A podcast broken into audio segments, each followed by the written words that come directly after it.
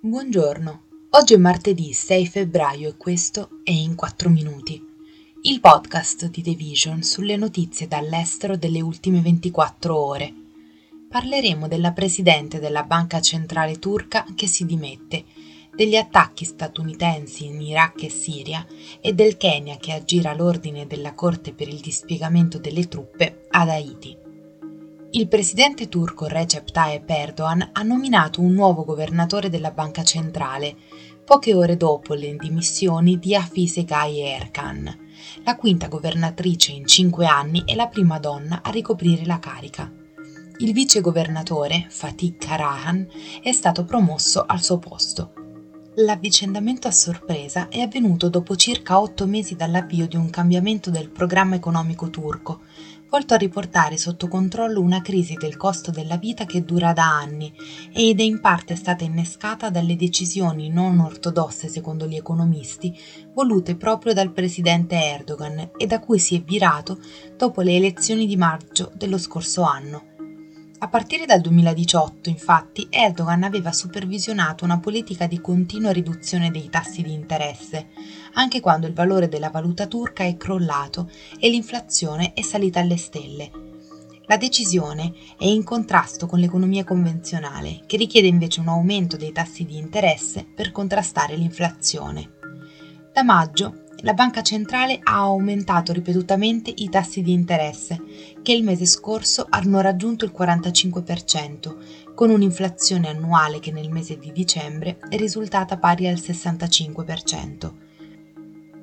il governo del Kenya fa sapere che non aspetterà la sentenza della Corte d'Appello prima di dispiegare le proprie forze ad Haiti, secondo quanto dichiarato da un alto funzionario governativo, sottolineando ulteriormente la determinazione del governo a procedere con la proposta di una forza multinazionale volta a portare stabilità nella nazione caraibica colpita dalle violenze delle gang.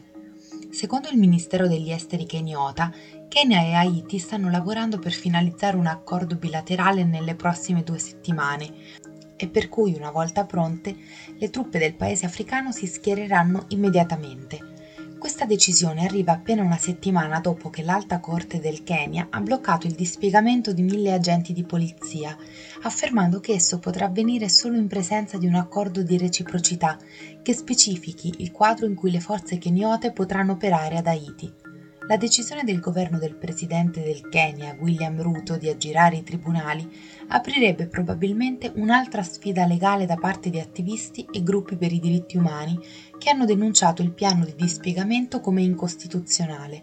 Inoltre, aprirebbe un'altra serie di controversie per Ruto, il cui governo deve affrontare le critiche per le crescenti sfide economiche della nazione dell'Africa orientale